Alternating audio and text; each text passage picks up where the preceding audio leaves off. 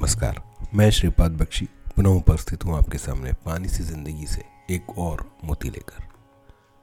दिनांक 3 जनवरी 2024 को जापान के होनेडा विमानतल पर हवाई पट्टी पर दो विमानों के टकराने की घटना हुई।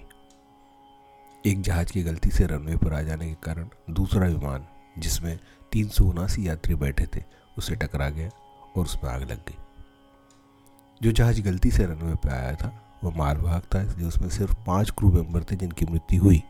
परंतु विमान संख्या पाँच सौ सोलह, जिसमें तीन सौ उनासी यात्री और क्रू मेंबर थे, बुरी तरह से जलने लगा।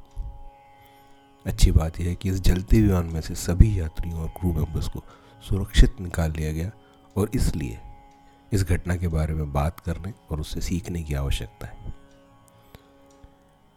यदि विशेषज्ञों को सुने तो इस संपूर्ण बचाव कार्य को वे एक आदर्श बचाव कार्य मानते हैं।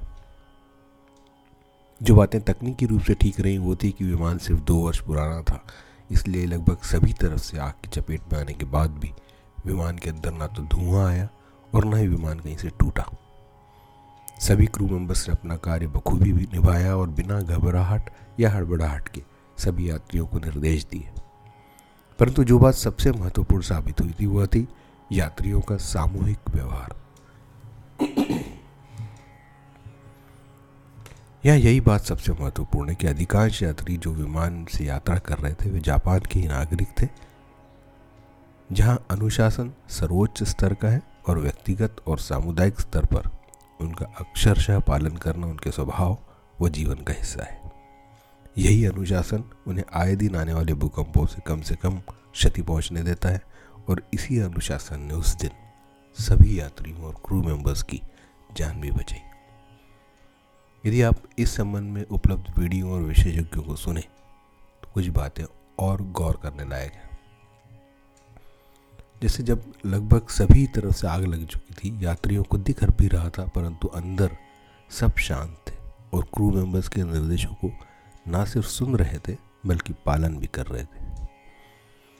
आठ आपातकालीन द्वारों में से सिर्फ़ तीन द्वारों का उपयोग किया जा सकता था क्योंकि निकास द्वार से प्लास्टिक की हवा भरी फिसल पट्टी का उपयोग होना था।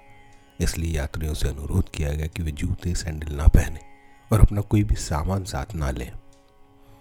प्रत्येक यात्री द्वारा इन बातों का अक्षरशः पालन किया गया और परिणाम स्वरूप सिर्फ़ तीन निकास द्वारों से तीन सौ उनासी यात्री और क्रू मेंबर्स सिर्फ़ चौदह मिनट में सुरक्षित बाहर आ गए। इस बचाव अभियान में शामिल यात्रियों और अन्य लोगों को बधाइयाँ। और इस स्तर पर सामूहिक अनुशासन का पालन करने वाले जापान और उनके नागरिकों को आदरपूर्वक नमन।